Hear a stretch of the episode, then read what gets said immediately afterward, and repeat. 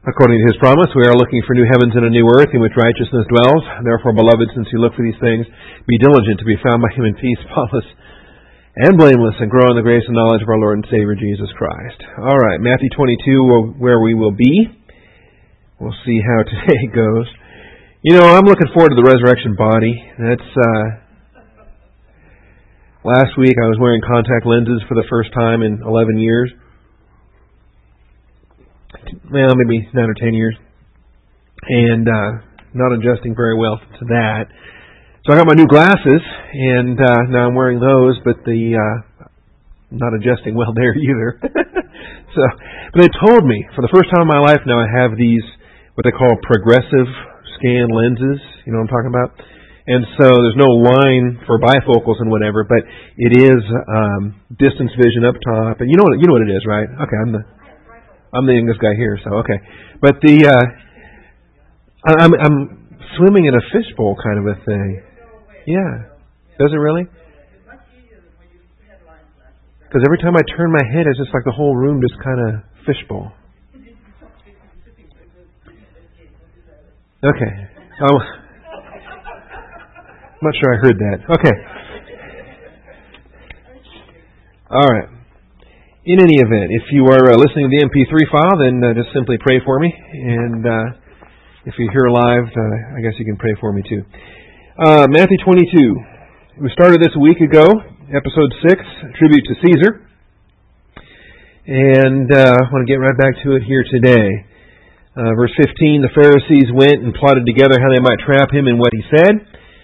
And they sent their disciples to him along with the Herodians, saying, Teacher, we know that you are truthful, and uh, teach the way of God in truth, and defer to no one, for you are not partial to any. Tell us then, what do you think? Is it lawful to give a poll tax to Caesar or not? But Jesus perceived their malice and said, Why are you testing me, you hypocrites?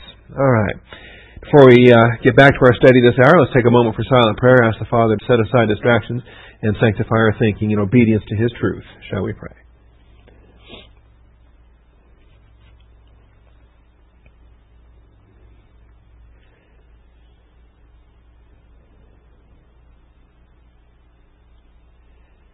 Mighty Father, we do thank you for the truth of your word. We thank you for the privilege and blessing we have to assemble together and, and to study, Father. In particular, this hour, I do ask, uh, as we do every time, that you would guide us into the truth. But this time, perhaps most especially, Father, uh, the subject matter is one that uh, often leads to some uh, misapplication, Father, in uh, in different ways. And and so uh, we always want to be careful in what we study. We always want to rightly divide. We we never would want to misapply any doctrine, Father. Um, but uh, today in particular, Father, we ask that you would take hold of our thinking and, and humble us for the proper applications, and we thank you in Jesus Christ's name. Amen. All right. Yeah, today we're going to deal with rendering unto Caesar that which is Caesar's, and uh, how a lot of folks misuse that and uh, feel that it justifies a tremendous amount of activity that they, they label then as biblically appropriate. Uh, and fail to identify the fact that uh, that render unto Caesar is not separated from render unto God that which is God's, and that both uh, have to be exalted in the proper uh, application. And so you can't allow yourself to fall into the either or mentality when it's a both and mentality. And uh, when the uh, circumstances do place themselves into the either or, when you have to choose one versus the other, then which way does does that go? And I think you understand it. We obey God under every circumstance. So, but we got to we got to outline exactly how this comes to uh, to application. So let's look at it. Um, we talked last week about these uh, early points of study. I'll just run through them very quickly. He, uh, the Lord's enemies are dedicated to His death. They have been for some time uh, but they still prefer to find a lawful way to make it happen. Their emphasis is on the uh, the legality of it, the lawfulness of it. Uh, they, they might they want to trap him in what he says. See, and all they're looking for is a verbal trap. They don't care about the reality so long as they can get a statement on the record. And as long as that statement on the record has an appearance of being contrary to law, Mosaic law, then uh, forget the reality. As long as they've got the appearance, then they can justify the uh, the murder that they've had intended all along. Uh, there is interesting vocabulary which we studied a week ago, uh, different between Matthew, Mark, and Luke as it uh, refers to the different traps that they laid. The pagideuo trap relates to the actual snaring of an animal designed for that animal's death. Uh, the agreuo uh, trap is uh, the imagery of a, of a fishing net being caught in a snare, being caught in a net. And then the uh, trap is the one there that's unique to Luke. And so we discussed uh, the elements of them all. And regardless of what vocabulary you, you want to look at, some cases it's not the vocabulary that spells it out necessarily, but it's the concept. Regardless of what word you use, the concept is still the same. The adversary would love to trap us. The adversary would love to, to bind us into false systems of thinking, would bind us into wrong priorities, would, um, as in the case of 2 Timothy, to take us held captive, to hold us prisoner in the angelic conflict. If we're held prisoner in satanic philosophies, then we're not going to be effective in uh, pursuing the things of the Lord. And we're not going to be uh, actively engaged in the things that the Lord would have for us to be engaged in because we're sidetracked. See? And I hope you understand that because this is really at the core of what we're going to deal with today. Believers get politically sidetracked. And they confuse the rendering unto Caesar for rendering unto God. And they think that, that they're both the same, and they're not the same. We've got to understand. They are different. And uh, the minute we substitute our political involvement for our uh, priesthood, we're in trouble. And uh, I'm going to illustrate that for you. I'm going to show you the principles. We're going to look at the verses. Uh, and perhaps provide some, some ways to think of things that maybe we haven't thought of before. Okay? So uh, let's examine the scriptures and see if these things are so. Interesting partnership between Pharisees and Herodians. As mentioned last week, they, they, under most circumstances, never got along. It's like seeing the Pharisees and the Sadducees cooperating, and uh, maybe even more extreme than that. Uh, uh, the Pharisees and Herodians uh, cooperating is interesting, and we see something similar uh, today when you get different groups that are cooperating, and and they uh, they say, well, why can't you cooperate with them? See, if if um, if you're pro-life and the Mormons are pro-life, well then why can't you sit together in a prayer meeting and pray for pro-life issues and so forth? Stop and say, stop and evaluate what you just asked me. Okay, why can I not pray with demon worshippers? Is that what you're asking? okay, and if I have a realm of political life or, or temporal life that I might have agreement with, so what? How does that then veto the spiritual life differences whereby I cannot be bound together with darkness? I cannot be what, what concord has light and darkness, what partnership has Christ with Belial. And if there is a, a secular agreement on something, well, that's uh, an interesting coincidence, but it does not affect my spiritual life or my obligation to come out from among them and be ye separate. I cannot partake with demons. You understand? And so to join in some kind of an ecumenical thing where I'm going to pray with Mormons and Buddhists and, and Hindus and Muslims and things like that, no way. Not today, not tomorrow, not this side of the rapture. How about that? Um, so this link between the Pharisees and the Herodians is interesting, and and they feel it's a trap. Uh, whichever way he goes, if he sides with the Herodians, uh, that might even be better in their book because then that would smash his uh, popularity among the Jewish population, and it will also help to uh, bolster their case that he's acting in a non-Mosaic law uh, capacity. You know, remember, unlawful to them is is in violation of Mosaic law. Okay, not illegal in terms of a of a, crime or a, a, a legal code. Um, or siding with the Pharisees, then they can live with that too. Uh, you know, thanks for agreeing with us, but now we're going to use that as testimony that you're hostile to Caesar, and uh, we will accuse you of being uh, hostile to Caesar. And that's actually one of the routes they end up going when uh, he's before Pontius Pilate, saying, "Look, he's hostile to Caesar, and if you're a friend of Caesar's, you're not going to release him." And we're going to see that uh, Pilate himself was on shaky ground anyway, as far as Caesar was concerned. So uh, that argument carried a lot of weight in in uh, Pilate's mind.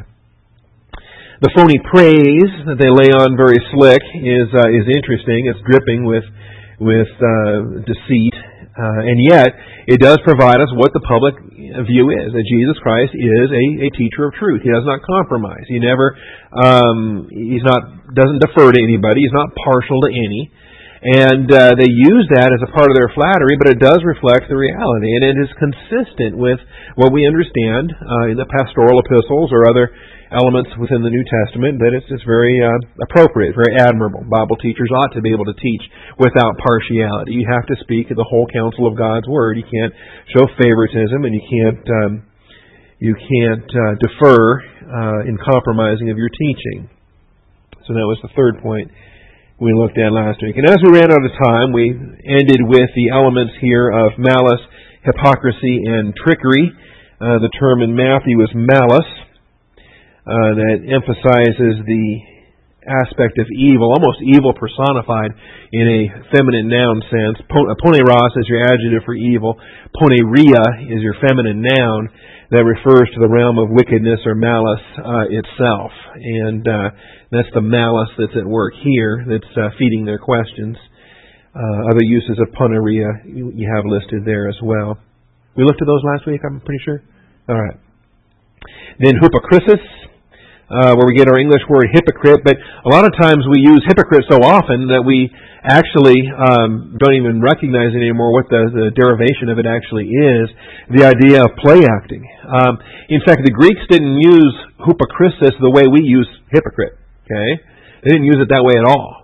Uh, they used it in a dramatic portrayal that you wore a mask for your uh, for the role you were playing in your drama. Okay, and uh, they they did not use it the way we use it as being uh, you know a two faced hypocrite in life. Okay, they never would have thought of it in that sense. I don't think. Um, I could double check that, but I'm pretty sure the the common usage of hypocrisis was with respect to the the drama performances of their time, and the fact that everybody was a hypocrite. Everybody had to wear some kind of a mask for the role they were playing in the either the comedy or the drama or the whatever the the, the form of drama was that they were portraying. So. Um, and so that's the original sense. And that's what they're doing here. They're play acting. They got a mask on. They're playing a role as if somehow they, they have a genuine um, intellectual interest in his, in his view. Okay? Which I asked last week, how often does that happen? Uh, when was the last time the Pharisees were legitimately curious as to Jesus Christ's legal rulings so that somehow they might change their thinking on, on a. Never. Never. See, they have their teachers, they have their schools, they have theirs uh, that they have allegiance to, and he's not a part of that structure. He didn't go to their schools. He's not playing in their in their uh, educational system, and they have no interest in what he has to say about anything, unless they can find something they can get him on the record with uh, to bring about his death. And so the uses of hypocrisis there in uh, Mark 12:15 related to Matthew 23:28 and Luke 12:1. And then finally the final term there that's used in Luke references the trickery, the uh, how clever and creative fallen humanity is in pursuing things of Satan, craftiness and trickery, and that's uh, what we deal with there. All right. Point 5 then. Jesus' answer was simple yet brilliant and teaches a vital doctrine for personal application. His simple answer was, well, show me that coin you're talking about. Show me that coin that you use to pay the tax with. And uh, whose picture is that? Okay, brilliant, absolutely brilliant. Like almost like the old Steven Wright joke that I remember from years ago. And um, you know, as a comedian, Steven Wright, he says, you know, do you think when George Washington was asked for his ID, he pulled out a quarter? Yeah. If your head is on a coin, you know, you have an opportunity there to. anyway, um, whose picture is that on that coin? Well, that's Caesar's picture. Okay? Well, then it's got to be Caesar's coin, doesn't it? Right? Now, that's not strictly true depending on how you consider it, but it is true in the sense that the coinage is authorized by the government that mints it. All right? And the coinage has value determined by the authority of the government that's minting it. And so the fact of the, the stamping of that coin, not so much the fact that it's Caesar's likeness, but he uses that principle, the likeness of Caesar. And I'm going to use that principle because we have the likeness of God that you and I are created in. You and I are created in the image and likeness of God. And so we have an allegiance there whereby we must render unto God the things that are God's. And uh, as the Lord said, render unto Caesar the things that are Caesar's. This is the world's um, economic system for, for you know as a medium of exchange, a currency for the buying and selling, and that's the way the world operates. You understand that? And so, uh, if you are participating in that system, then you follow the rules of that system. All right, that's just the way it's set up, and um, it, it's not. There's nothing weird about it. Okay, what's what would be weird would be this view of saying, oh well, we we should not be participating in the tax system of this monetary structure because of whatever religious convictions we have. That oh well, you know we're citizens of the kingdom of heaven. I'm I'm exempt from earthly taxation. Blah blah blah. Uh, and there have been groups from time to time that have you know made claims of that nature. Um, and uh, and, and I believe that they're twisted in their scriptural application. That uh, they need to listen to verse 29 of this chapter where Jesus said, No, you are mistaken, not understanding the scriptures nor the power of God. All right? uh, you're uh, you're off track in what you're trying to uh, to do here in this earthly earthly realm. So uh, I expect this will come up in a variety of different things. Um, all three Gospels employ apodidomi. Didomi meaning to give, apo to give back. Uh, it is a repayment, as it were. Apodidomi, number 591, has 48 New Testament uses. Uh, didomi itself means to, to give. Um, it's related to some of the uh, betrayal terms that we have here and elsewhere, the idea of paradidomi, being given over, being handed over, betrayed. Uh, the Pharisees are looking to betray him. Uh, but no, this is a different compound. This is apodidomi, to give back, to pay back. And it references many of the things that we think of in our modern idiom. Our, you know, we talk about payback right? Um, unbelievers mainly talk about payback a lot. In fact, they live for that. they, uh, in some cases, they really uh, specialize in it, and they crave the idea of the vengeance that they're taking in their payback mentality. Well, all right. So if, if, if your workplace is anything like mine used to be, then you're, you're familiar with the concept. Um, but that's what this is. This is payback, and it is a valid principle. As a matter of fact, when God speaks of our rewards that when he returns at second advent, Jesus Christ himself will be issuing recompense. He himself will issue the payback, the ultimate payback for the ungodly and the ungodly deeds they've done in the ungodly way and, and things of that nature. Our judgment seat of Christ rewards are going to be described as payback, recompense, that we return, that, that God returns back to us payment with respect to our service to Him. So there are positive ways in which payback is used, and, and here uh, I believe it's a positive way that we are to render that is, we are to pay back. We are to repay. That uh, the the currency that we have is, for example, if you have any dollars in your possession right now, uh, in your pocket or wallet, purse, whatever, uh, the the currency you have is United States legal tender. Say, well, that's my money. No. you you you may have a certain portion of it now in your possession and control or bank account or whatnot, but who controls the legal system? Say, what legal tender is it? You know, when you go to Ukraine, uh, what's their what's their legal tender? Okay, and if you bring the grivna back here to this country and try spending your grivna, uh, who are you going to find to take it? right? Now it's a little bit awkward because, of course, I believe I don't believe there's a country on the planet that won't take U.S. currency. They all do.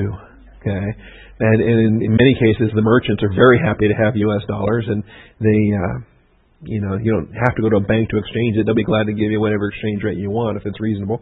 They'll they'll barter for that too. All right, but the idea here is payback. Now, rendering unto Caesar that which is Caesar's. The currency is his. Rendering to Caesar means providing government's due allegiance. This is the principle. Rendering unto Caesar means providing governments due allegiance.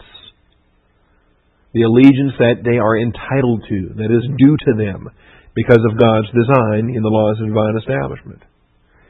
And the two primary texts we have for church age application are Romans 13, verses 1 through 7, and 1 Peter 2, verses 13 through 17. Government is entitled to allegiance. It is entitled to submission as a part of what God designed in the laws of divine establishment. Uh, very quickly, if you're not familiar with, with that, we start with human volition. under the laws of individuality. Then we have marriage. When, uh, so Adam was originally created a solitary human being, and the principles of volition or individuality were established. And then the provision of Eve, you then have husband and wife, man and woman, in the divine institution of marriage. And then uh, the divine institution of family, and then finally the collection of families together into uh, tribal and national boundaries under the laws of nationalism. All of this is spelled out in the first 11 chapters of the book of Genesis. Okay, and it's fundamental for humanity, and it's totally hated by Satan, right? And so, you know, the bulk of satanic philosophy in the world today is all going to be centered on attacking nationality, families, marriages, and human volitional responsibility. And uh, those four realms will be attacked by the bulk of satanic philosophies.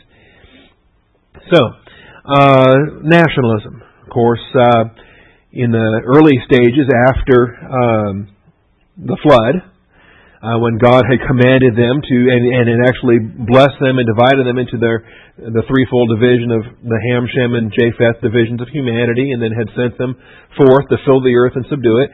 Rather than filling the earth and subdue it, they decided to concentrate their efforts at, at Babel. And uh, rather than identifying the God of Shem, they, they followed a Hamitic uh, conqueror in the terms of Nimrod. And, and it is interesting to see uh, the the early history of, of rebellion, even very quickly after the flood, and then what God did to scatter the nations. So, uh, if you take the time to read through Genesis 10 and Genesis 11, I think you're going to glean an awful lot as it relates to the tribes, tongues, peoples, and nations. And uh, not only do you see it at the beginning of the Bible in Genesis, but guess what? It ends the Bible in Revelation. Tribes, tongues, people, and nations that uh, that is the center of uh, activity there in the tribulation in Revelation 6 through 19. All right, well, let's look now at Romans 13. Let's take a look at this. God, I'm going to do one quick side trip, and then I'm going to hit Romans 13. My side trip, though, is on the way to Romans in the book of Acts. And uh, it's Acts 17.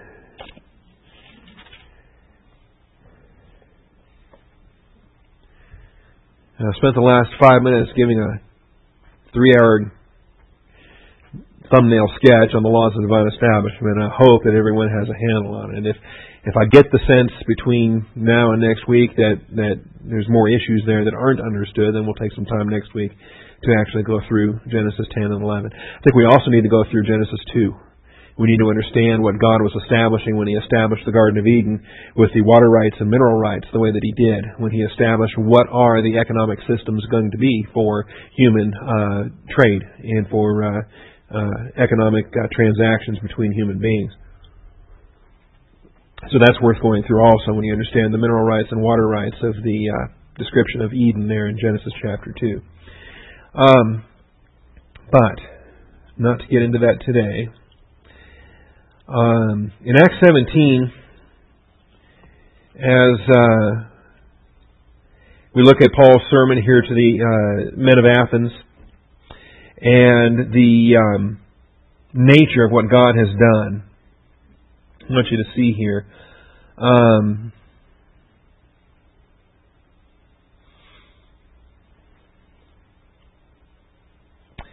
verse 26 is really the key verse, but you understand the context on this. Uh, men of Athens, I observe that you're very religious in all respects. I mean, they had temples and idols to everything imaginable Greek gods, Roman gods, Etruscan gods. They had all kinds of gods, and uh, just to cover their bases, they uh, thought, well, we might have missed one. so let's have this one here. Let's have one more, kind of a default, um, to whom it may concern kind of thing. Uh, an altar with inscription to the un, to an unknown God. So Paul says, "What uh, what you worship in ignorance, this I proclaim to you. You want to know about God?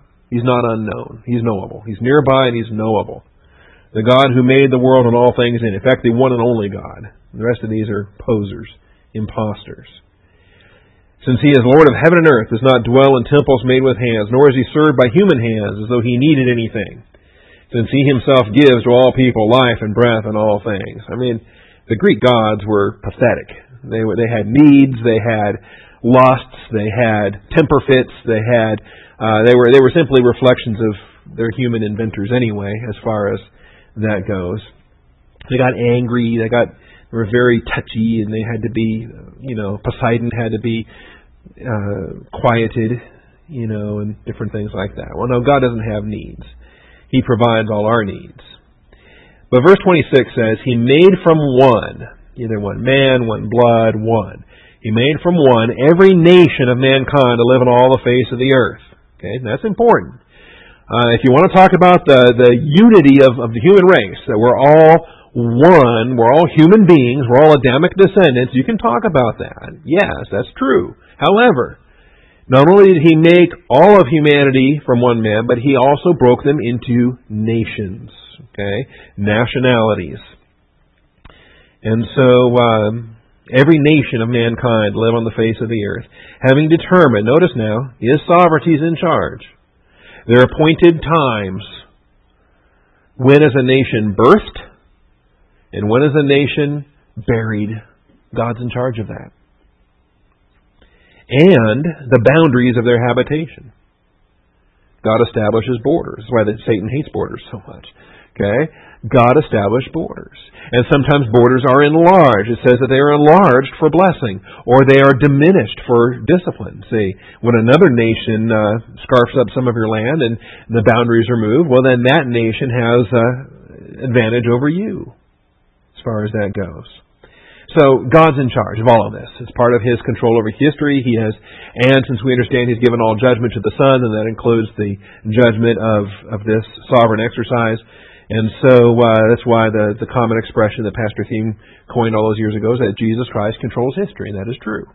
Jesus Christ controls history, and He has sovereign control over things that happen in, in national affairs. So there it is, and uh, we need to understand that as far as where we are in the nation we live in, uh, the present boundaries that we have and, and how those might be uh, in peril, and then uh, the duration of our national existence and how that might be in peril, and uh, the pattern of history that we see not only in the Bible but throughout church history and so forth, that we see um, what happens when a, a uh, lone superpower thinks they're invincible, and uh, typically that's uh, the, the pride that happens right before they fall.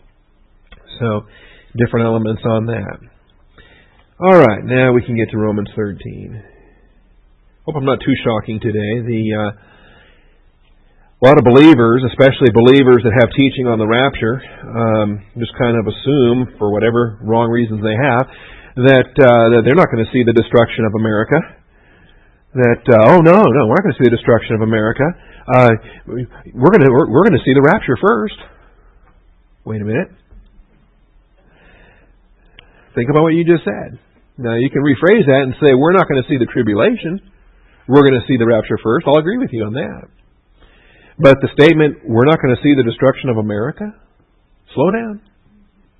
What promise do you have in the Bible that says um, the United States of America will be in existence at the, either the time of the tribulation or the uh, the rapture of the church? We could be destroyed tomorrow, as far as that goes.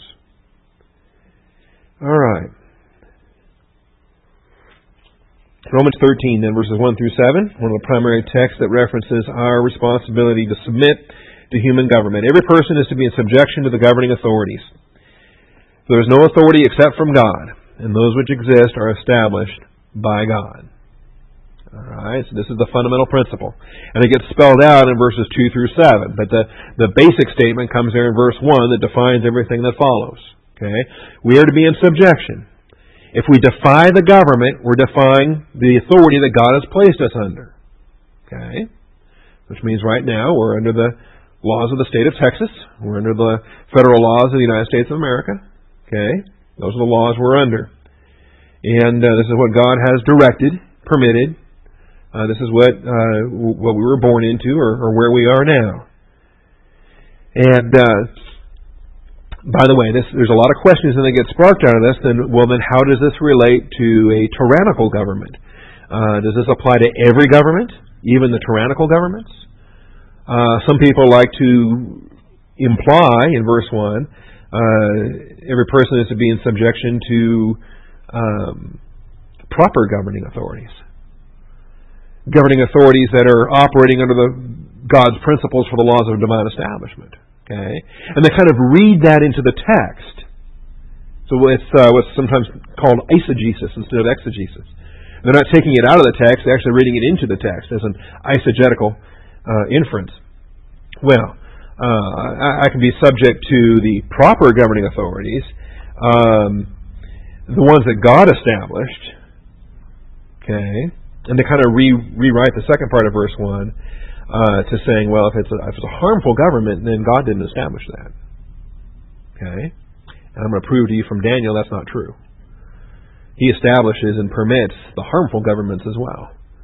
And uh, to me, the biggest uh, exegetical or uh, isagogical factor for this chapter is to understand that Paul wrote this when Nero was the Caesar. Okay, so uh, let me ask you that question: If Nero's the Caesar and Paul writes down, "Be subject to governing authorities," you think we have a legitimate case to say, "Oh well, this doesn't apply to Barack Obama," uh, because he's obviously not uh, he's not there for, to bless us. Well, he's probably not there to bless us. I, I, I will agree with you on that. He may very well be there to curse us, but he's there. And why is he there? He's there because God put him there.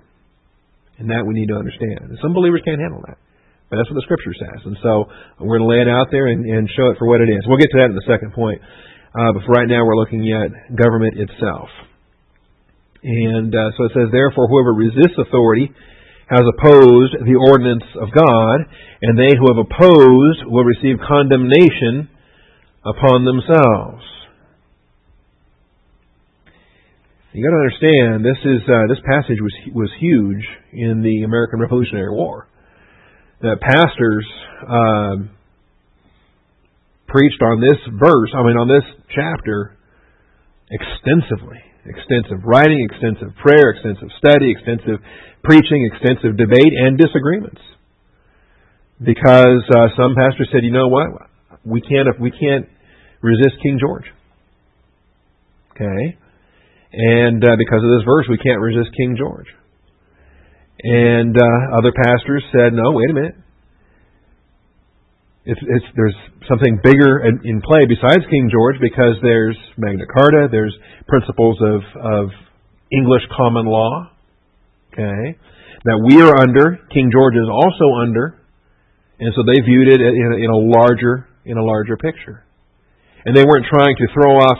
Here's the other thing: they're not trying to throw off all government. They wanted to replace with a government that was suited to the what the Scriptures revealed.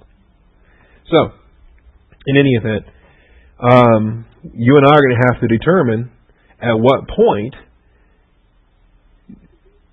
notice, be subject to the governing authorities. Well, at what point then do you have the opportunity or even the obligation to relocate yourself under different governing authorities? When do we become the next pilgrims? Where's the next Mayflower? When do we depart a godless land of idolatry and, and look for a land of freedom and, and blessing and, and uh, biblical governing principles. All right.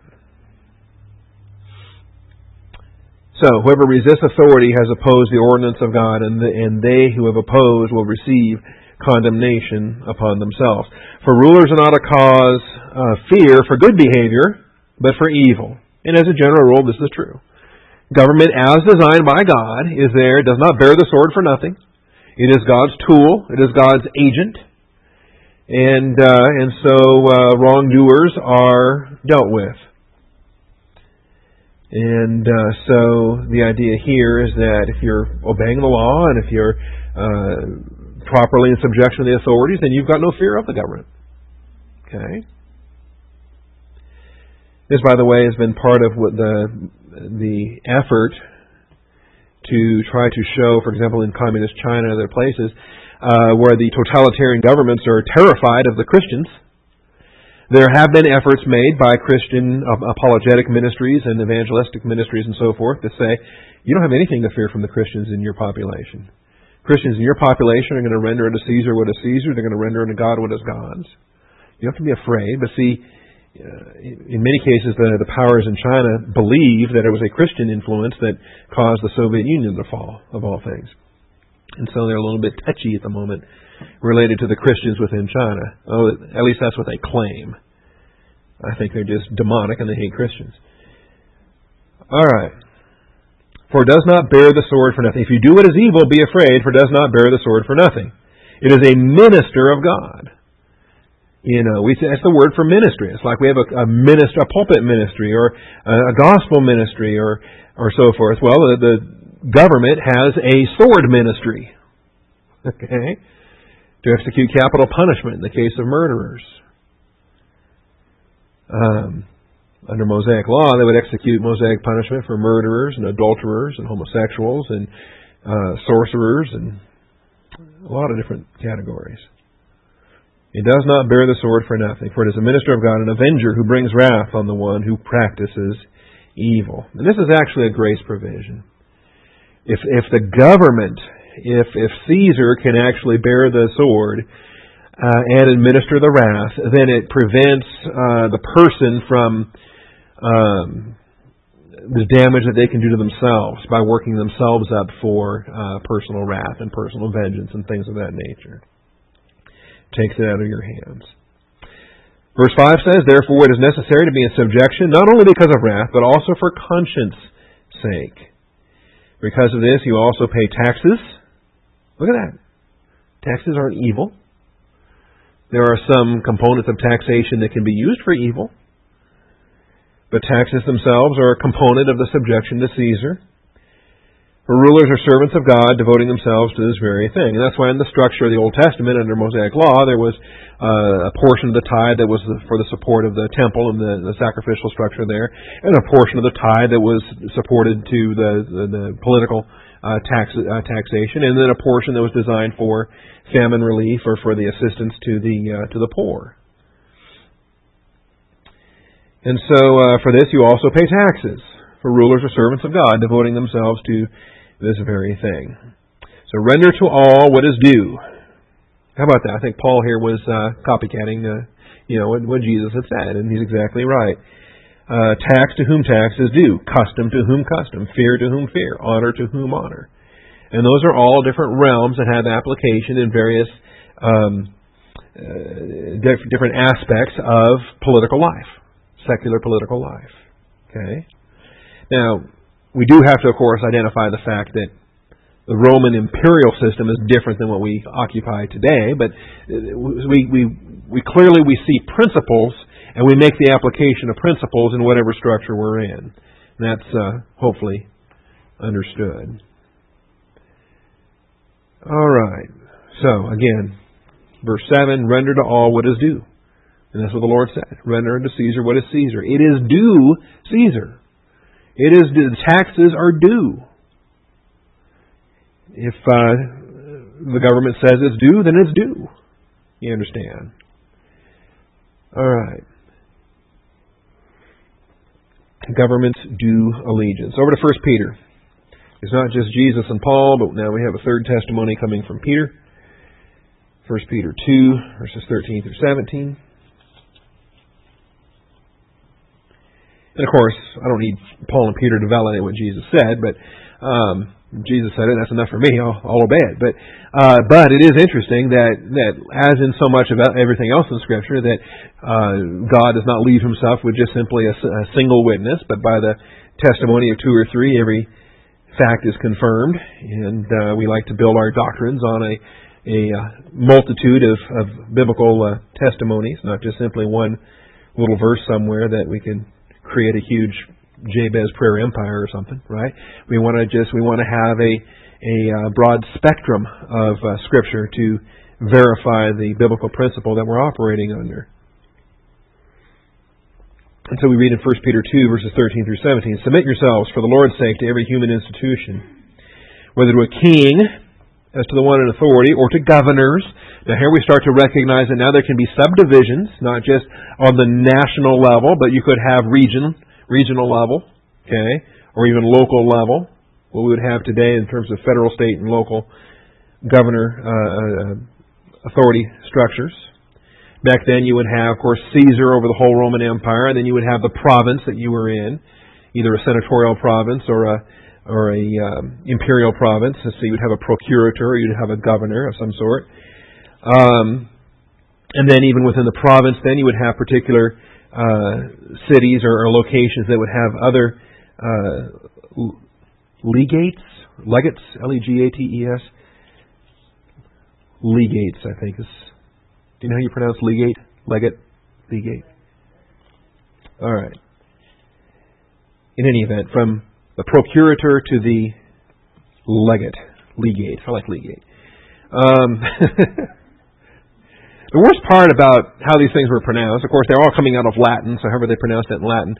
But then the, the writers, if you have British writers, then they have a different kind of English, and then American writers have a different kind of English, and then Texas writers have a different kind of English.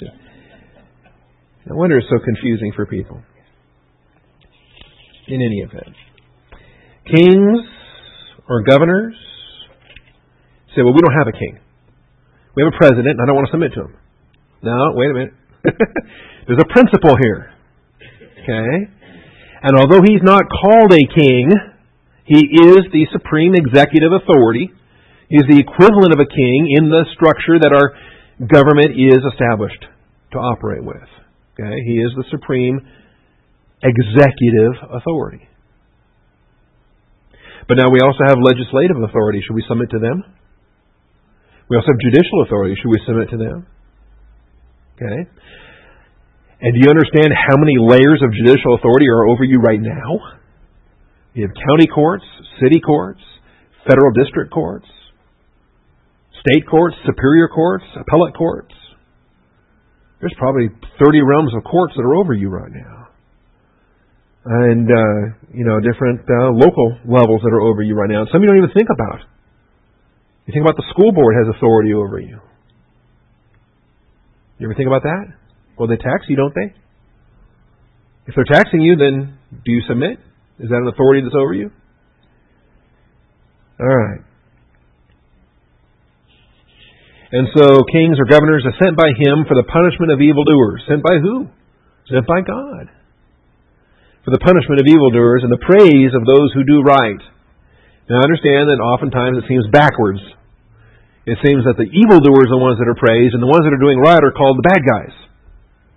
Well, that's an indication of the apostasy in your culture, is it not? Another reason to pray. For such is the will of God that by doing right you may silence the ignorance of foolish men. Act as free men. Do not use your freedom as covering for evil, but use it as bond slaves of God. Honor all people. Love the brotherhood. Fear God. Honor the king. And so, as a Christian community, we've got an opportunity to have salt and light impact in our nation, in our culture. Tremendous opportunity there. All right, now that's rendering unto Caesar, but then we also have to render to God. Well, before I get to that, though, understand the image of Caesar identifies the sovereignty. This is point C in the outline. The image of Caesar identifies the sovereignty of the authorized minted coinage. The authorized minted coinage. The reason why the denarius was legal tender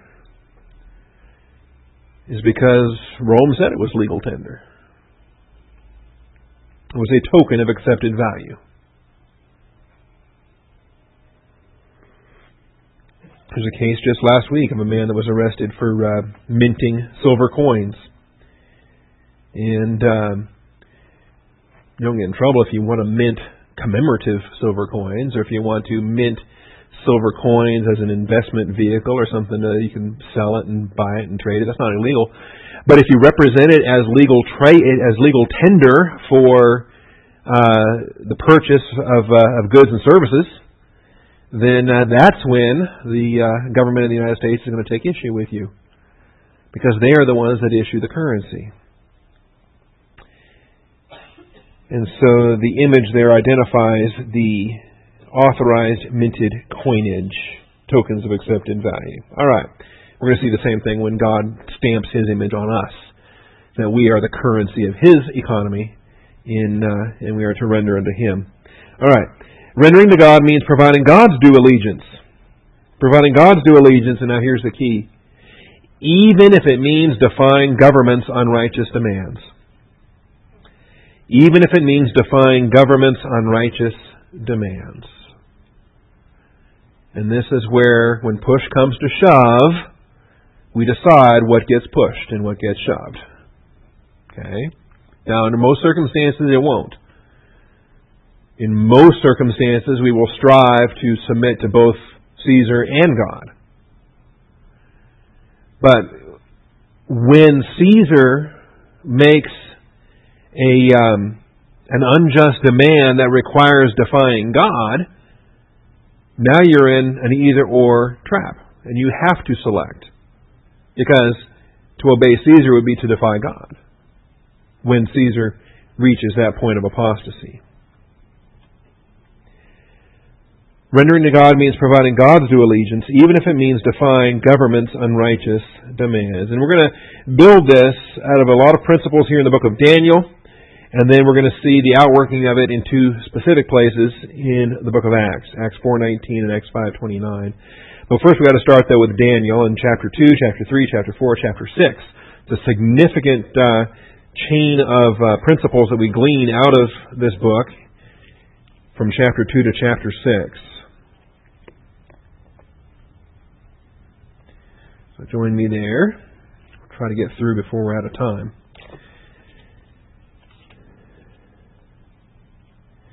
Daniel. Where are you, Daniel? There you are. Daniel 2:21. And this is in the chapter that uh, has the statue and the the image of uh, the the prophetic message to Nebuchadnezzar about the course of Gentile history. And uh, as Daniel is worshiping and celebrating the fact that God answered his prayer and gave him a, a, uh, the revelation of, of concerning what that vision was about, Daniel says, Let the name of God be blessed forever and ever, for wisdom and power belong to him. It is he who changes the times and the epochs. God just gave him a vision of Babylon, Persia, Greece, and Rome, and how Rome was going to give way to the millennial kingdom of Jesus Christ. And so it is God who changes the times and the epochs. He removes kings and he establishes kings. Who does that? God does that. God does that. Don't you get so prideful to say, oh, well, we're a, a government of the people, by the people, and for the people, and we, we choose our leaders. Yes, we do. That is true. We do choose our leaders. But that is not to say that God does not choose our leader. Why do we make the choices we make? Why has God arranged the circumstances with a full sovereign foreknowledge uh, awareness of what choices we're going to make and giving us the leaders that we so pridefully choose for ourselves? No, we get the leader He chooses for us. He removes kings and establishes kings. He gives wisdom to wise men and knowledge to men of understanding. It is He who reveals the profound and hidden things. He knows what is in the darkness, and the light dwells with Him. So He understands it all. And the rulers we have are the rulers He's given us, either, as I said, either for our blessing or for our discipline. Over to the next chapter, chapter 3.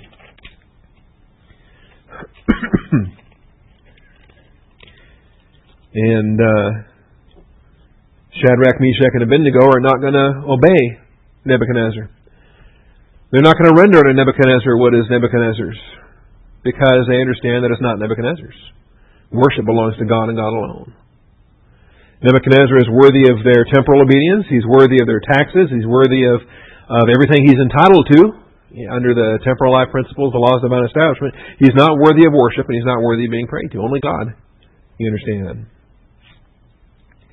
So Shadrach, Meshach, and Abednego replied to the king, O Nebuchadnezzar, we do not need to give you an answer concerning this matter, not your jurisdiction. If it be so, our God whom we serve is able to deliver us from the furnace of blazing fire and he will deliver us out of your hand, O king. That's their faith conviction. But even if he does not, oh, that's powerful. They're confident he will. But if not, in other words, if their conviction is actually inaccurate, okay, and we, we can learn from this because we can develop a lot of faith convictions, and yet we have to say, you know what? Even though this is my faith conviction, I don't have foreknowledge. I don't know what the next plan is. I don't know what's going to happen next year. So I have this conviction, but I still submit to the fact that God may reveal something else tomorrow. He's free to do that. So if even if he does not, let it be known to you, O king, that we are not going to serve your gods or worship the golden image that you have set up. So this is an example uh, believers, rendering unto God what is God's, and not rendering unto Caesar. Now, here's the thing. By their faith, obedience to God, they are subject, they're still subject to Caesar, but now they're subject to Caesar's judicial consequences. Okay? They're subject to Nebuchadnezzar's temporal life discipline, the fiery furnace. Okay? They're still subject to the, the governing authorities, but to be executed. Okay? So, they're still, even though they're not complying, they're still subject. And volitionally willing to accept the consequences of their non-compliance. Make sense? They're not complying, but they're still subject. Understand that. All right. That's important. All right, next chapter over, chapter 4. We have a more fully, I think, developed uh, repeat of chapter 2. In verse 17 and verse 32 of chapter 4, you'll notice uh, the angelic watchers are issuing the decree, but it comes from heaven. Uh, in order that the living may know that the Most High is ruler over the realm of mankind, and he bestows it on whom he wishes, and sets over it the lowliest of men. There may be occasions when we have the lowliest of men assigned to us as in the case of Belteshazzar here in this chapter, or in the case of, or next chapter, Nebuchadnezzar this chapter, or in the case of leaders that we get for our discipline. Verse 32. You will be driven away from mankind, and your dwelling place is when Nebuchadnezzar is given the mind, given the mind of an animal. Your dwelling place will be with the beasts of the field, will be given grass to eat like cattle. Seven periods of time will pass over you, until you recognize that the Most High is ruler over the realm of mankind and bestows it on whomever he wishes. Nebuchadnezzar had to learn that lesson. I think humble leaders will understand that they are simply stewards. They understand that they are stewards, and they may have great uh, authority over a nation, but they got great responsibility to God to exercise that authority with, with wisdom and with humility. Godless rulers, of course, have no awareness of that at all. Finally, uh, chapter 6 Lion's Den. Why was Daniel in the lion's den? Because he was subject to his governing authority. And it didn't mean he complied with an unjust demand. He defied the unjust, he was no compliance because he was subject to God. But he was in the lion's den because he was subject to uh, Cyrus of Persia here. And so in Daniel 6, uh, verse 10, Daniel knew that the document was signed. He knew that all prayer for the next 30 days had to be addressed towards uh, Darius here. But he wasn't going to start praying to Darius. Kind of stupid. Uh, so he knows he knows the document's signed. He goes into his house. In, in his roof chamber, he had windows open towards Jerusalem. He continued kneeling on his knees three times a day, praying and giving thanks before his God, as he'd been doing previously. So he is not complying with the unjust law but he is still subject to the uh, unjust law, and he's going to face the consequences of noncompliance. In uh, verse 22 and verse 23, I like it when when morning, when uh, the king arise, arose at dawn. It says in verse 19, in the break of day, he went in haste the lion. I don't think he slept much that night. It says in verse 18, slept, sleep fled from him. I think Daniel slept better than the king did. And so he comes near to the den cries out with a troubled voice, Daniel, servant of the living God, has your God, whom you constantly serve, been able to deliver thee from the lions? And Daniel spoke to the king, O king, live forever. My God sent his angel and shut the lion's mouth, and they have not harmed me, inasmuch as I have found it innocent before him, and also toward you, O king. I have committed no crime. So the king was uh, very pleased, gave orders for Daniel to be taken up out of the den, and Daniel was taken up out of the den. No injury whatever was found on him because he had trusted in God. And it's not like the lions weren't hungry because when these uh, malicious accusers get thrown in there with their wives and their children, they uh, they get eaten up before they can even land at the bottom of the pit. And the things that happen there. All right, so there's the uh, principles out of Daniel two, three, four, and 6. And that's critical because remember, Daniel was a politician. Daniel was not, he, he prophesied, but he was not in a prophetic office to the nation of Israel. Daniel was never commanded to stand up and say, Thus saith the Lord. Daniel never had a speaking ministry to the Jewish people. He had a political ministry to Gentiles, both Babylonians and Persians. And um, that is uh, a significant difference between Daniel and Ezekiel. All right, then very quickly, Acts 4:19, Acts 5:29.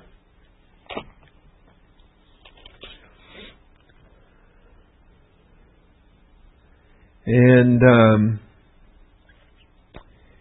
this is when they're trying to figure out how they can stop Peter and John from uh, giving the gospel. In verse 13, they observed the confidence of Peter and John, understood they were illiterate morons. They were uneducated and untrained men. This is where we get our vocabulary for our, our grammatos terminology for our training ministry.